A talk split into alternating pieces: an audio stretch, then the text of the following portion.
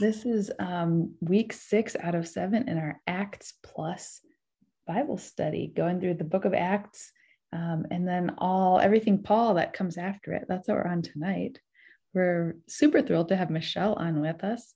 If you haven't gotten to meet Michelle yet, she's our um, new Christian education director and is about to start her first trimester teaching confirmation. She's been, you know, co teaching and subbing and working with the program the whole year, but will be the lead teacher for this next trimester, which starts next Wednesday, right? Mm-hmm. Next Wednesday, March 9th.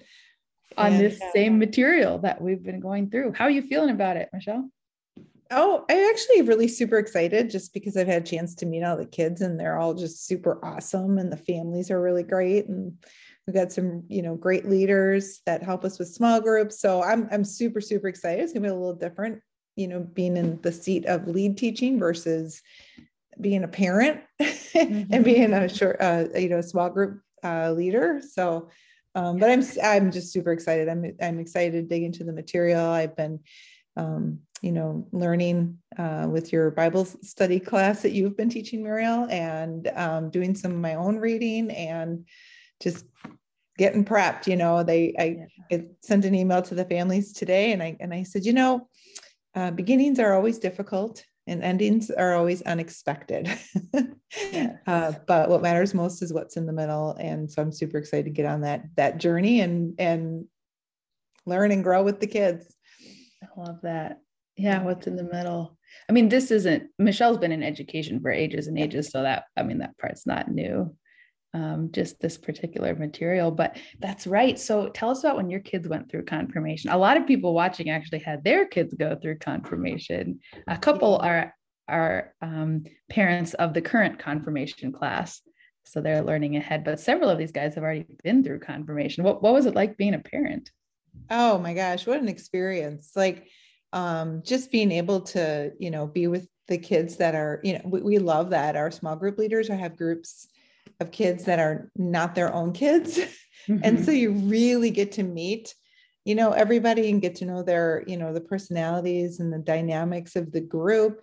Um, but I remember um, as a parent and and my husband as well, we would comment about how much we enjoyed um, coming for the whole group instruction because we were learning a ton as oh adults. Oh they learned so much. I couldn't believe it when I started. This program is so in depth. Yeah. Yeah. It's so different than, um, you know, I went through Lutheran church growing up. I went to Sherman Park Lutheran and I went to Brookfield Lutheran Church. When we moved to Brookfield, I actually did one year of confirmation at Sherman Park Lutheran and then my second year at Brookfield Lutheran. And um, I just think back on my own, I reflect on that all the time, my own confirmation experience. And I just think, yeah uh, it was all it was all great but um, I don't remember having as much fun as our kids have now. Like there's just, you know, there's a ton of learning, but there's also a ton of time for fun and connection too. So that's Work I think hard, the, play hard. the right balance. Yeah, oh. exactly. Hi everyone. People are starting to join us. Hi Julie. Julie is saying, yeah, she went through um, confirmation with her kids and learned a ton. Mary's here. Hi, Mary. Glad you guys are with us. This is Michelle Aprahamian. She's our Christian Ed Director, getting ready to teach this material um, that we have been going through with you guys. So glad to have her tonight. Glad to have all of you tonight. Um, this is week six. And so we're doing Paul part two. We did a couple Old Testament books. Um, we did the book of Acts. We started talking about Peter and, you know, Paul's first half where he's Saul and his dramatic transformation to Paul. And now, um, last week we went over all of his missionary journeys that he does, planting churches. And so now this week we're diving more into what he did um, in each of those communities and in the letters that he wrote. So we're glad that you're here. Hi, Chris. And um, we will start and end tonight talking about body parts, which is a favorite metaphor of Paul's. I think he uses it like 14 times or something. But um, Michelle, if you were going to be, um, and everyone, and any any of you, I challenge you all to chime in on this super odd icebreaker question. If you were going to be a part of the body which part of the body would you choose to be? Oh goodness. right. One, there's so many body parts that you just when they're working, you don't think about them. Right. Right. right. But then right. when something happens to some part of your body. Right. Like what's the like I'm trying to think what would what's what what could be used utilized in so many like different ways, right? well this is this is going to be totally tmi but since we're on you know week six we're all like this now at this point right guys but i have been like out of commission with gi stuff. And i was just remembering there's a jewish in judaism there's a blessing for everything right? And they they have a blessing for when you're going to the bathroom. And it's something along the lines of if even one orifice is shut when it should be open or open when it needs to be shut that would be such calamity. So blessed be god the lord of all who like makes our bodies function That's awesome.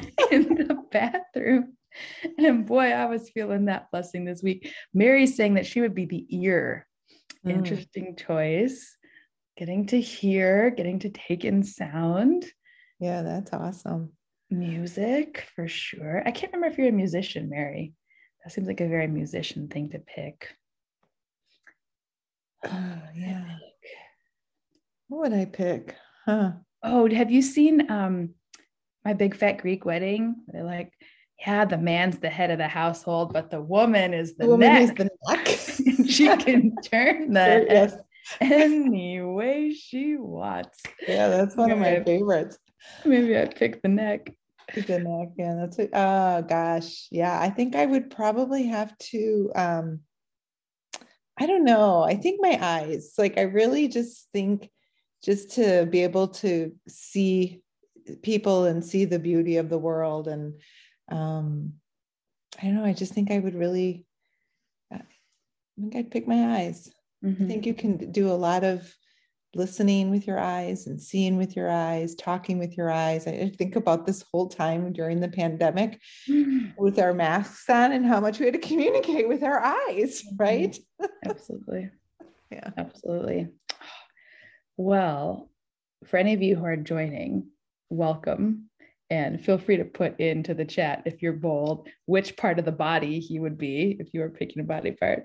But Michelle and I are going to dive now into our material for this week. We'll come back to this uh, at the end, but we're glad you're with us. And uh, let's see. Let's start with just a very brief review of Paul and those journeys that he took. So, I will bring up our handy dandy slideshow because it's got some great maps. Um, okay, Paul. So Paul is, he's like perfectly situated for the job that he has, which is to travel around um, to bring the gospel to new towns and to kind of more importantly be this intermediary. Like he navigates all the different worlds because we have the Greco Roman world. Wait, let me remind at this point, Christianity is a minority within a minority. There's no such thing as Christianity yet. It's a movement within Judaism. So, of Jewish people, there's this tiny minority that are Jesus followers. And then Jewish people are a tiny minority within the Roman Empire. And so, Paul is able to navigate both the imperial world and the Jewish world and the Christian world. And he kind of is this emissary back and forth between all of them the whole way. So he's a Roman citizen, which means he can travel anywhere. He's Jewish and a Pharisee. So not just Jewish, but like a legal expert in Jewish law. So he can um, definitely talk the talk with all the other Jewish leaders.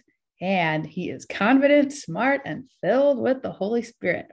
So he has a really clear sense of his mission and he is um, not afraid to talk about it. So, about 10 years that Paul is traveling all around the Mediterranean Sea, and kind of four journeys that he does. Here's the first mission two years, he's with Barnabas, um, starts and ends in Antioch, and does this little loop around the Mediterranean Sea area. Second mission, much bigger, about three years, He's with Silas most of the time, still starts and ends in Antioch, um, but does this huge loop, revisits some of the communities he was with before, spends some time in prison. Um, the third one, he's got lots of different people he's with.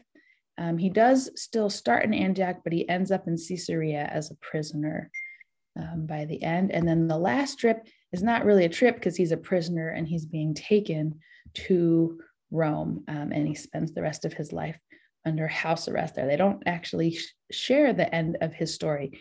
Um, the book of Acts ends with him preaching in Rome from house arrest, um, but probably he's put to death. So I think um, I'm going to stop sharing.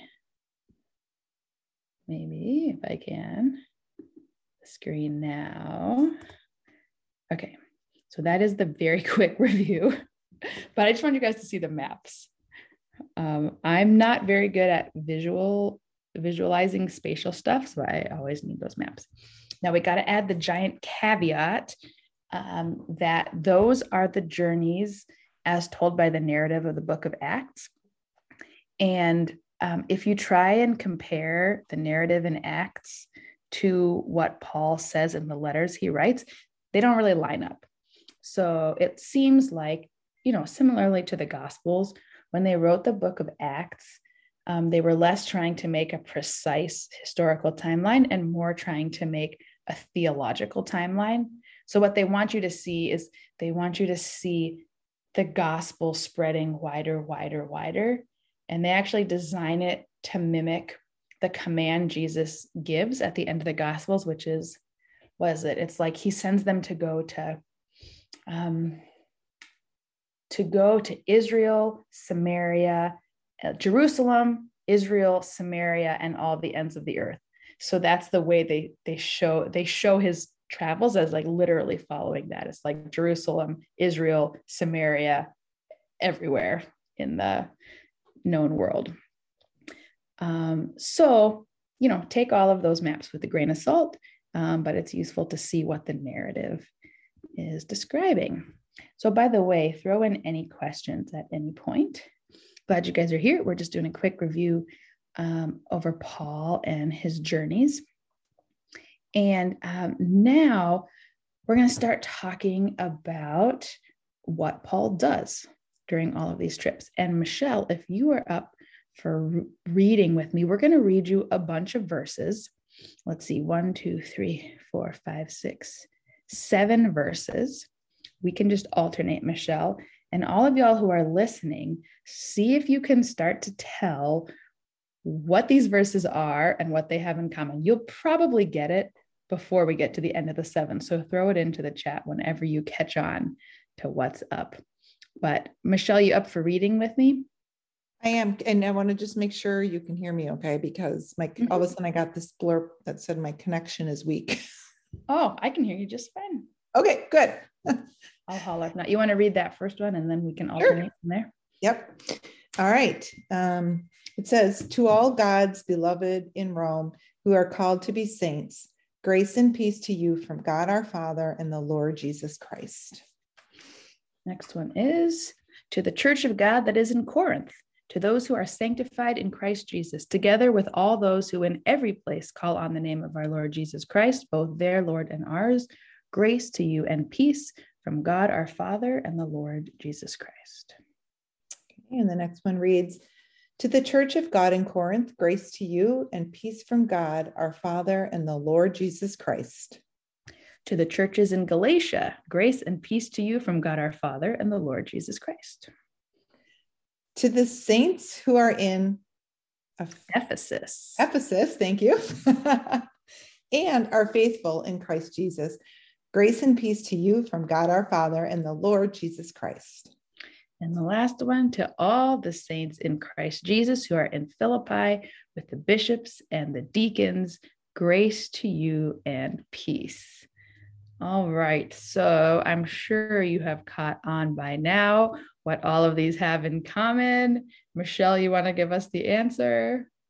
Salutations. Yeah, that's the fancy word. They're salutations. They are the beginnings of letters as the first verse of yep chris says yep addressing all the churches this is so this is how all of these letters start so this is what paul does while he's traveling around he writes letters he corresponds with the communities that he's visited by writing letters and it's not just any letters it's a type of letter that we call an epistle which is just a fancy word um, for a, a public letter. So, a letter that is meant to be read to a community. This is like a very common genre of literature in the ancient world. It's not at all limited to the Bible or to Christianity at all. It's a very common genre. Um, and Rome actually did have a functional postal service at this point. Uh, I know I did not know that they had a functional postal service, but these letters were probably delivered by personal messenger. And, you know, most people didn't read. So they would be delivered by a messenger, and the messenger would also probably read the letter to uh, the gathered community. So you can picture kind of these gatherings or these little house churches that are gathered to hear the words of these letters. And so he's writing to different churches, and different letters have different purposes um, and kind of different different audiences but basically he's writing um, to settle disputes answer questions and offer encouragement to these communities with whom he's no longer in person they all have the same basic format so there's that salutation which we just said the greeting um, thanksgiving and then the body of the letter has all the reasons for writings um, it ends with exhortations often or like a call a call to holy living. Um, and then there's often final wishes, um, which might include logistical details like thanking the scribe, um, passing on greetings to various specific notable people in that community, um, and then a final closing. It is hard to piece together the circumstances for writing in each particular community. Um, the only clues are in the letter itself, and um, all of the letters are edited so that complicates things a little bit. Several letters seem to be composites where they've joined multiple letters together into one. Um, there were definitely more letters than the ones that ended up included in our Bible. So, just like there's extra canonical gospels, there's also extra canonical uh, letters, like there's a letter to the Laodiceans um, that's referenced somewhere else. There's there's a third Corinthians that's mentioned somewhere and Paul wasn't the only one to do this. Um, the like the as they go on, the early church fathers also wrote letters, uh, but none of those made it into the canon. Oh, we lost Michelle. We'll see. we'll see if she comes back. Um, so there are lots of letters that weren't didn't make it in, um, but 13 letters did. Um, make it in that are considered part of the Pauline corpus that are at least attributed to Paul. And those are Romans, 1st and 2nd Corinthians, Galatians, Ephesians, Philippians, Colossians, 1st and 2nd Thessalonians, 1st and 2nd Timothy, Titus, and Philemon. Oh, Michelle's coming back. Hey, Michelle. Sorry we lost you for a second. So, of those 13 letters that are attributed to Paul, um, some are definitely written by Paul, some are maybe written by Paul, and some are definitely not written by Paul. And we will go into that next week as we go into controversy. But those are the 13 of the Pauline letters. Uh, the order that they are found in our Bibles is seems to be based on the length. They go from longest letter, Romans, um, to shortest letter, Philemon, which has only like 355 words, I think. So the dates also, it's hard to date them. Um, but the ones that are definitely written by Paul are probably the earliest. First Thessalonians, they think was the very first. And that Thessalonians, the first one might have been written as soon as within 10 years from when Jesus died. So, pretty early on. Most of them are probably written about 20 to 30 years after Jesus died. That's when Paul is in prison in Rome, is about 30 years after Jesus died. And then the ones that were probably not written by Paul, just attributed to him, those are later, uh, maybe 60 years after. So, we are going to spend the rest of our time tonight um, going not in depth, but just a little tiny sampling uh, of several of those the letters that were definitely written by Paul. Hey, Vicki, glad you're here. So let's start with Thessalonians. Um, Thessalonians. So First Thessalonians, we think was the very first one. And here, here's your question to ponder for Thessalonians, okay? Before we dive into the background. Hey, Michelle, welcome back. We'll see. we'll see. You're just you're just I, in time to answer I, our question. I'm so sorry. I lost my internet connection, and so I'm just trying. I don't know if you can hear me or not right now, but I'm just trying to get my audio, my video back on, and join with my hotspot instead of my Wi-Fi. Ah, thanks for wrestling through all of that. We can hear you just fine, which is awesome. Okay. Your voice. So we're just talking about Thessalonians, which is the first Thessalonians is probably the first letter that Paul writes, earliest written, which means it is also the earliest uh, piece of the New Testament. So written far earlier than the Gospels.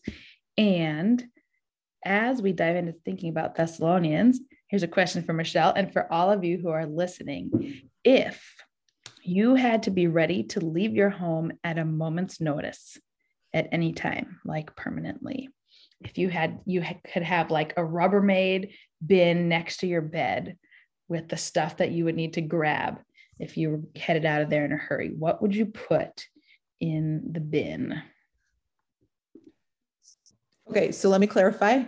Mm-hmm. i can my family and my dog and everybody else is already included right? These are just things. Your dog is small enough to fit in a bin aren't they? In a bin.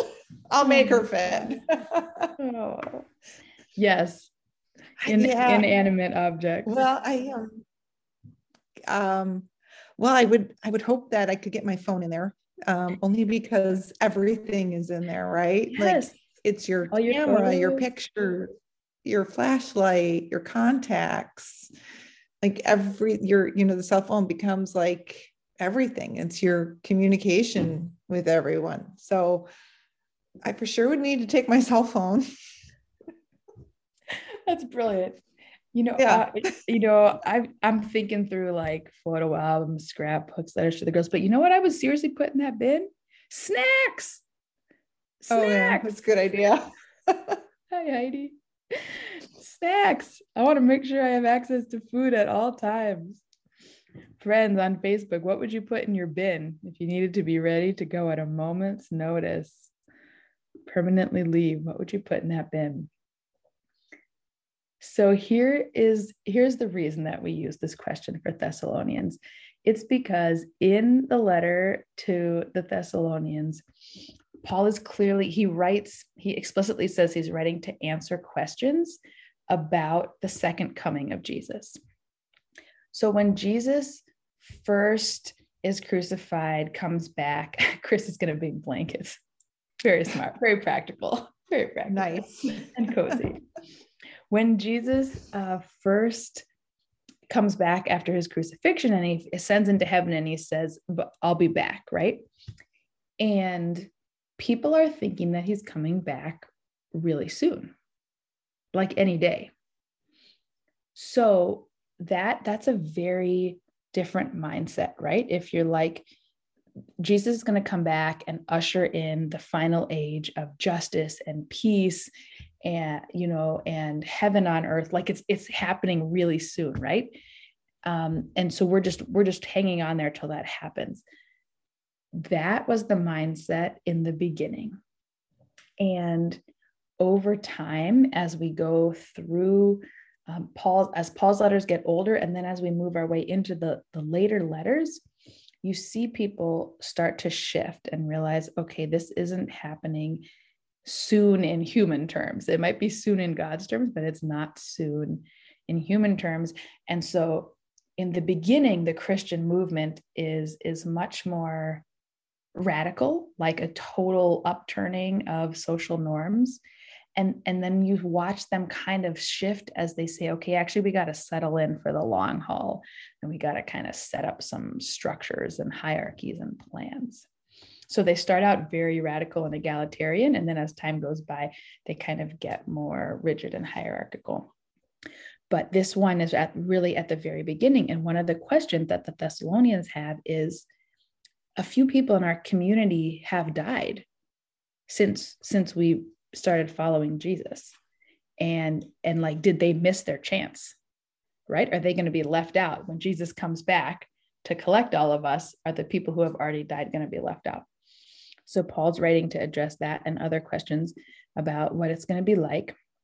And um, basically he and you know people have been like literally the people have been like quitting their jobs and just sitting around to wait for jesus to come back. So paul writes and says you know if anyone dies don't worry they're still going to be included. Don't quit your jobs. The best thing you can do is keep faithfully doing the work that god has called you to do. Don't stress out too much trying to figure out when this is going to be you just stay focused on the work that god calls you to um, with all the faithfulness you can muster um, and just stay ready. Stay ready. So, um, and Th- Second Thessalonians, he he goes even more on the case of people who have checked out a little bit. Do you want to read that passage for us, Michelle? Do you have that one? Um, yeah, this this is uh, be ready. Mm-hmm. Yeah. Yep. Yeah, I remember doing a children's message on this. Yes. Be ready. Um, yeah. So, do you want me to read the the passage? Sure. Yeah, the one that starts with verse six, I think, is from Yeah. Second Thessalonians. Um, I do. Okay. So now we command you, beloved, in the name of our Lord Jesus Christ, to keep away from believers who are living in idleness and not according to the tradition that they received from us. Um, for you yourselves know, sorry, my eyes are so blurry. Here, I can take- you wanna take over? How you ought to imitate us. We were not idle when we were with you, and we did not eat anyone's bread without paying for it. But with toil and labor, we worked night and day so that we might not burden any of you. This was not because we do not have that right, but in order to give you an example to imitate. For even when we were with you, we gave you this command Anyone unwilling to work should not eat. For we hear that some of you are living in idleness, mere busybodies, not doing any work. Now, such persons we command and exhort in the Lord Jesus Christ to do their work quietly and to earn their own living. Brothers and sisters, do not be weary in doing what is right. Hmm.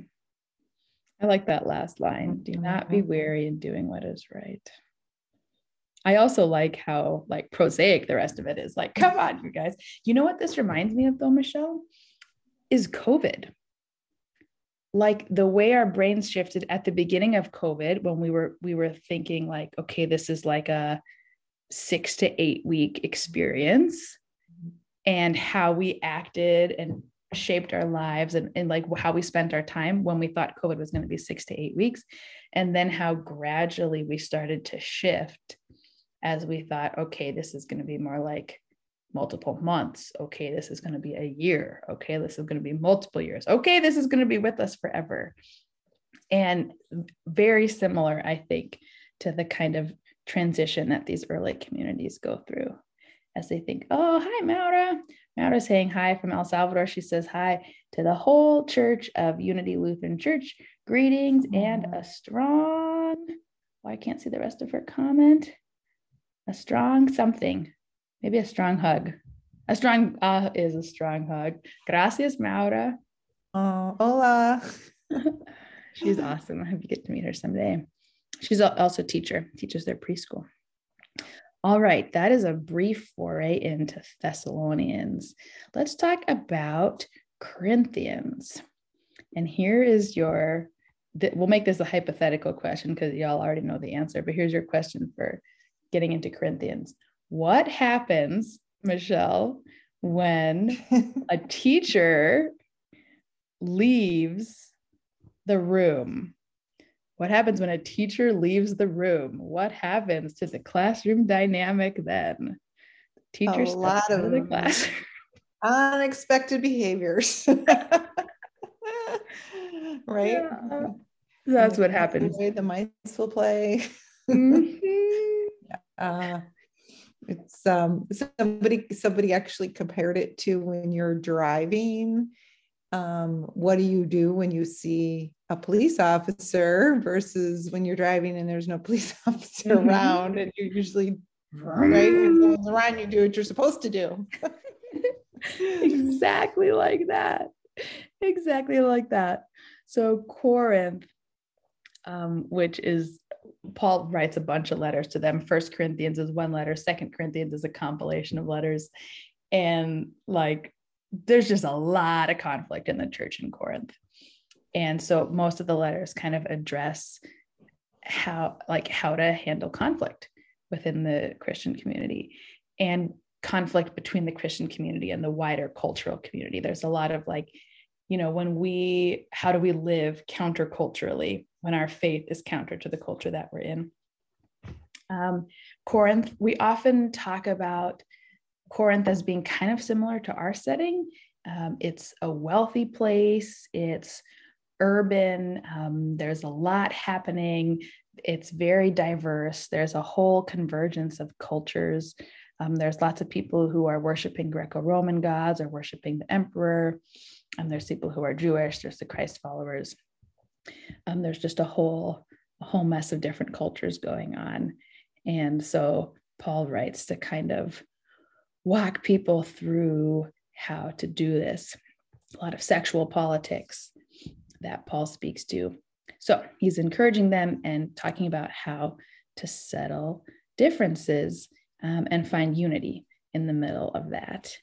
And Michelle, do you want to break from reading or? I can do this one. This yeah. nice. This okay. is, yeah, no, this is fine. Um, and I, I want you to know that also that I appreciate this study so much that while we're while you're talking about things. I'm also taking notes just for my own learning because so this is this is just really a great great learning. Because you're a total educator. Yeah, through and through. Hi, Susie. Glad you're here. Um, All right, what's our passage from from First Corinthians? So it's um for just as the body is one and has many members, and all the members of the body through many are one body so it is with Christ. For in the one spirit we are all baptized into one body, Jews and Greeks, slaves or free, and we were all made to drink of one spirit. Amen. It's a good passage for a Unity Lutheran Church to be looking at this evening, I would say. So, yeah, just an example of some of the main themes of Corinthians.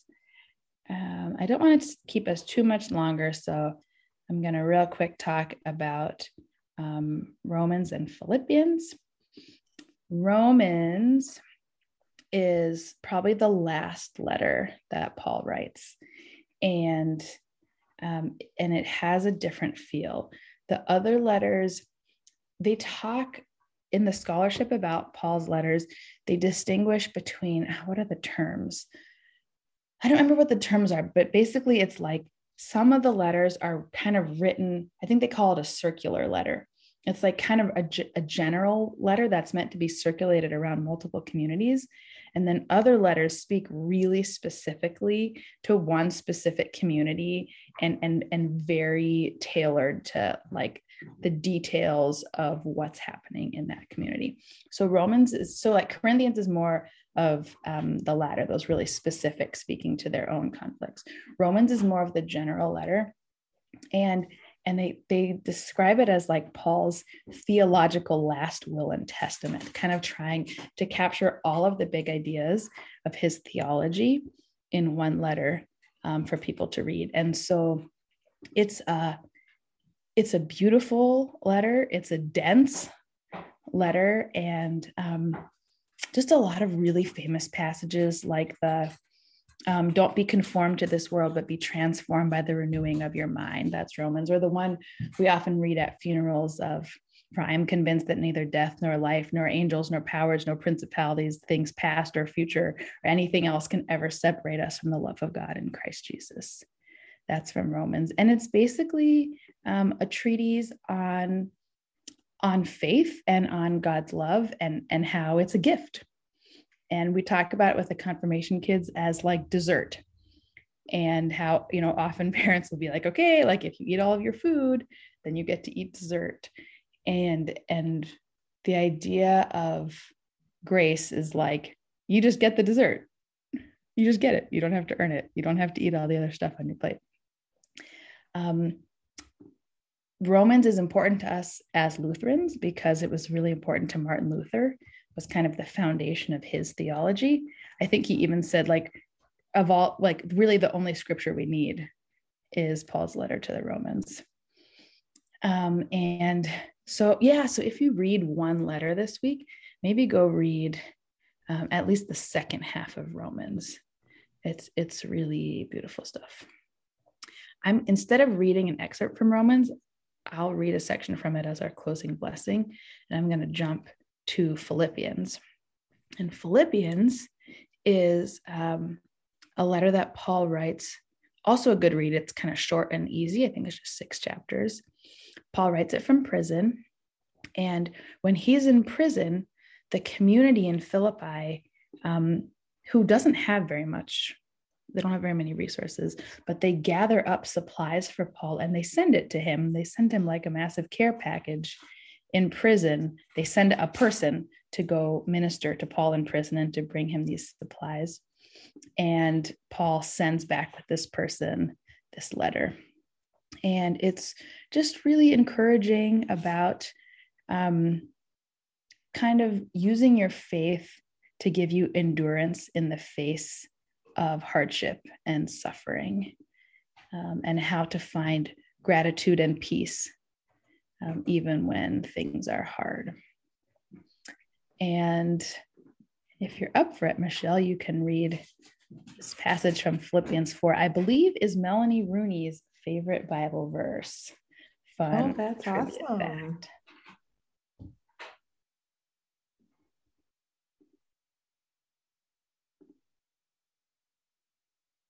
Hmm, we might have lost her, so I'm going to go ahead and read it. This is from Philippians 4. Rejoice in the Lord always. Again, I will say rejoice. Let your gentleness be known to everyone. The Lord is near. Do not worry about anything, but in everything, with prayer and supplication, with thanksgiving, let your requests be made known to God. And the peace of God, which surpasses all understanding, will guard your hearts and minds in Christ Jesus. So that is Philippians. And that concludes our brief foray into um, several of the letters. Those are all letters that were definitely written by Paul. And we're going to go next week. Next week is controversy and conflict, and we'll go into some of the letters that were maybe written by Paul or were almost definitely not written by Paul, and how scholars make those distinctions. Um, but those are all from ones that are definitely written by Paul. And just wanted to close um, with returning to that metaphor of the body. And Paul like Jesus, you know, Jesus is an incredible teacher, right? And uses um, examples from everyday life to help people understand big ideas, right? Like water or bread or seed. Well, Paul does that same thing. He talks about the struggles in new churches as the pangs of childbirth. When he's frustrated with people's self aggrandizing behaviors, he calls it compares it to noisy gongs and clanging cymbals. And he tells all of these new followers to shine like the stars in the world.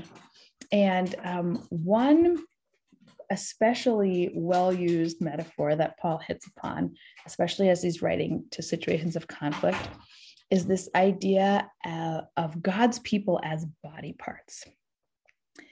So, um, this is from First Corinthians 12 and just listen to how many references there are to body and body parts.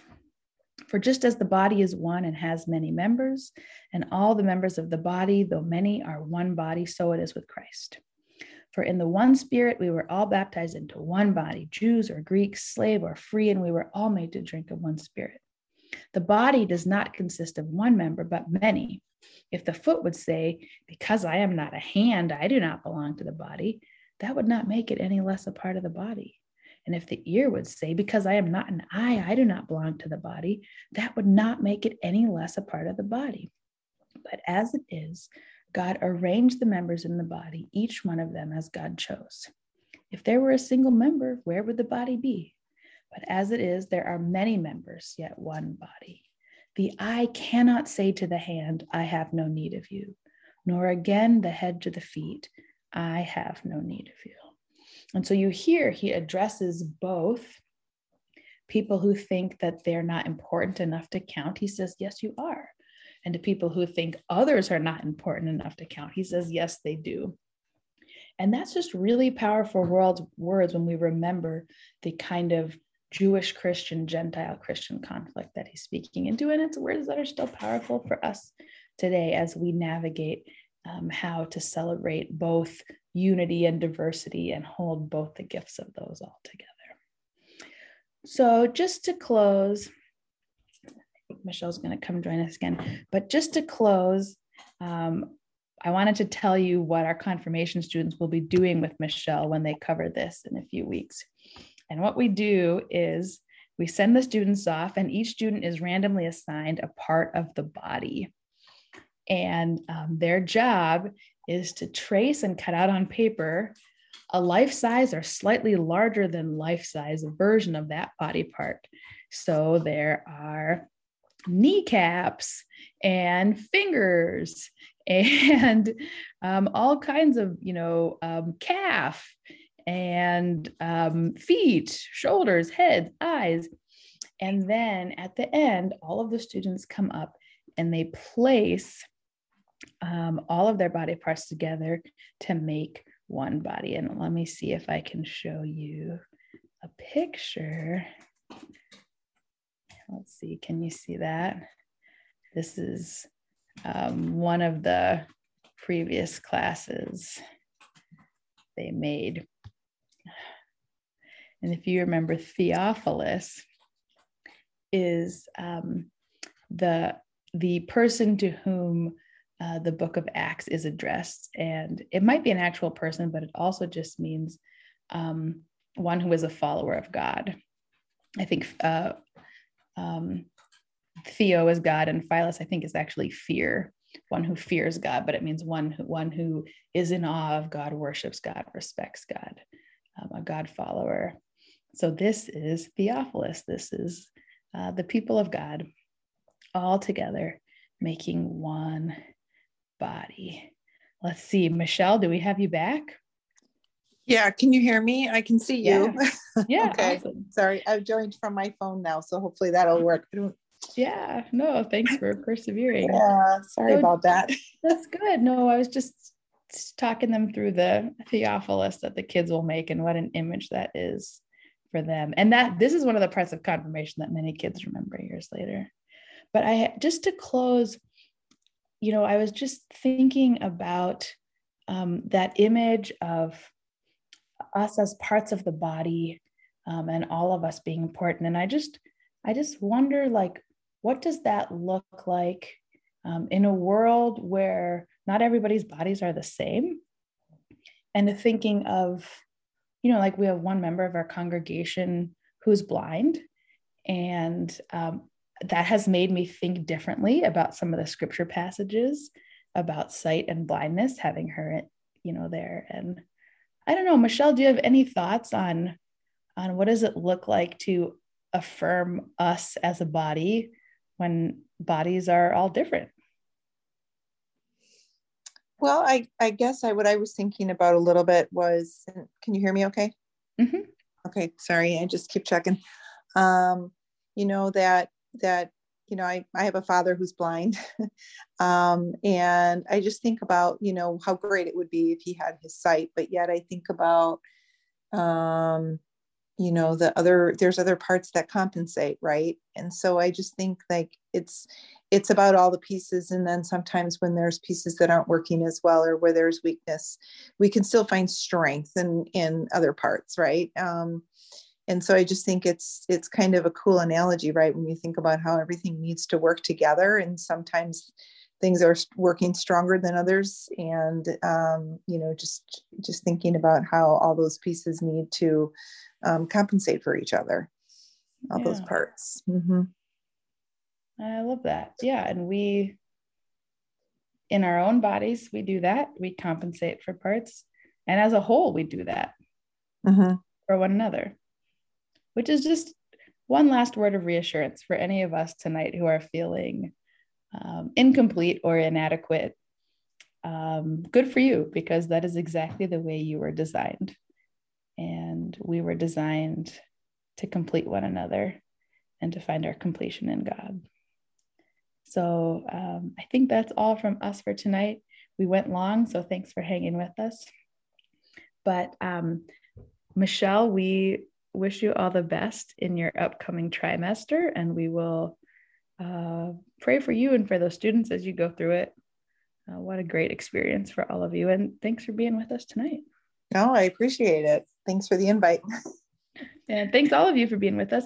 We will be back next week with one final week looking at all of the juicy stuff, controversies um, in the letters, talking about controversies around sexuality, women speaking in church, circumcision, um, different religions, all kind of good stuff. So join us next Tuesday at 8:30.